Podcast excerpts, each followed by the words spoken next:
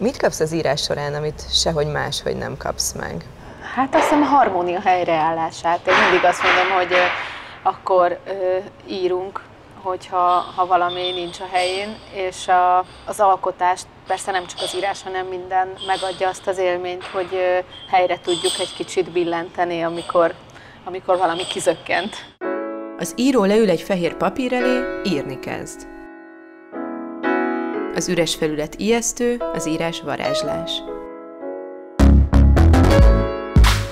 Mi történik írás közben? Hogyan veszi át az irányítást a szöveg? Írókat hívtunk meg egy csésze kávéra, hogy a kávészünetben meséljenek a titokról, amit az írás jelent.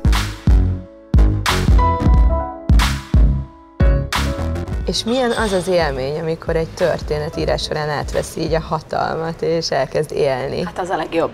Amikor azt érzem, hogy nem én írom, nem nekem kell, akár versről van szó, akár prózáról, nem nekem kell soronként összekínlódni, hanem egyszer csak így valahogy magától elindul. Mondjuk egy párbeszédnél, olyan, mintha hallgatóznék, vagy elkezdek írni, ez főleg prózánál történik meg, elkezdek írni egy sztorit, és valamelyik szereplő, akinek nem akartam komolyabb szerepet szánni, az az előtérbe tolakszik, és fontossá teszi magát, és ezeket nagyon szeretem, amikor, amikor nem csak én írom a szöveget, hanem a szöveg írja magát, sőt, akár a szöveg ír engem.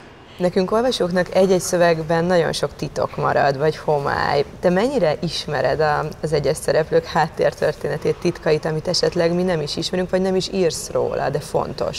Van olyan, amikor nem tartom fontosnak megírni, de oda képzelem. Van olyan, hogy az olvasó többet tud, mint én, és szerintem a jó mű az, az íróját is meglepi, nem csak az olvasóját. Arra emlékszel, hogy melyik volt az első szöveg, vers volt, vagy próza, amit már megmertél mutatni valakinek? Hát a tesómnak gyerekkorom óta megmutattam, meg volt egy barátom, aki, aki azt mondta, hogy ő nem ért az irodalomhoz, és nem tudja, hogy amit én írok-e, az jó, de hogy a verszakok, vagy a versek utolsó verszakánál, utolsó soránál őt kileli a hideg, és hogy ez mennyire jó érzés. Mi a legideálisabb helyzet, ahogy alkotni tudsz? Mi kell neked ehhez?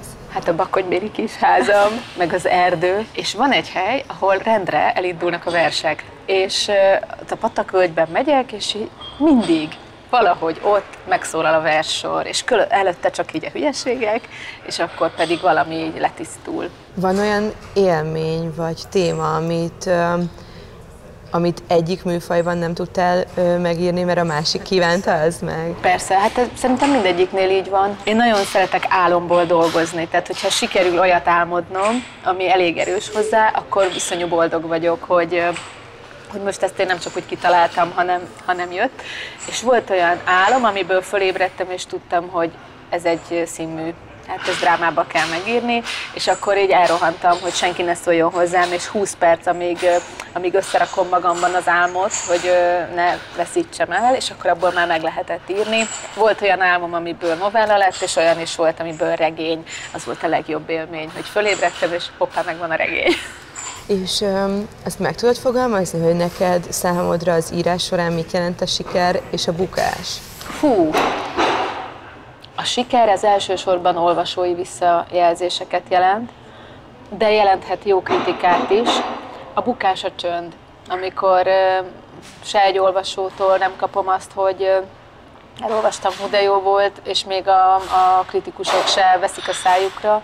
Hogyha elképzeled az életedet írás nélkül, akkor, akkor mit veszítesz? Hú, hát az identitásom jó részét.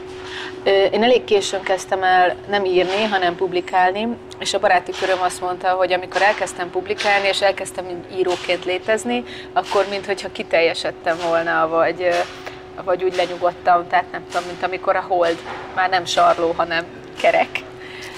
És, és én is úgy érzem, hogy, hogy annyira az identitásom része, hogy én író vagyok, hogy fú, nagyon nehéz lenne. És már maga az, hogyha van pár olyan hét, hogy nem tudok írni, akkor már, akkor már kezdek félni.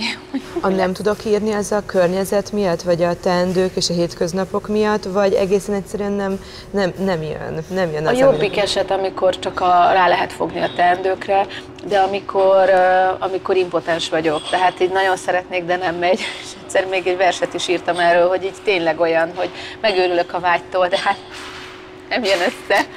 ú, az a legrosszabb, az kifejezetten rémisztő.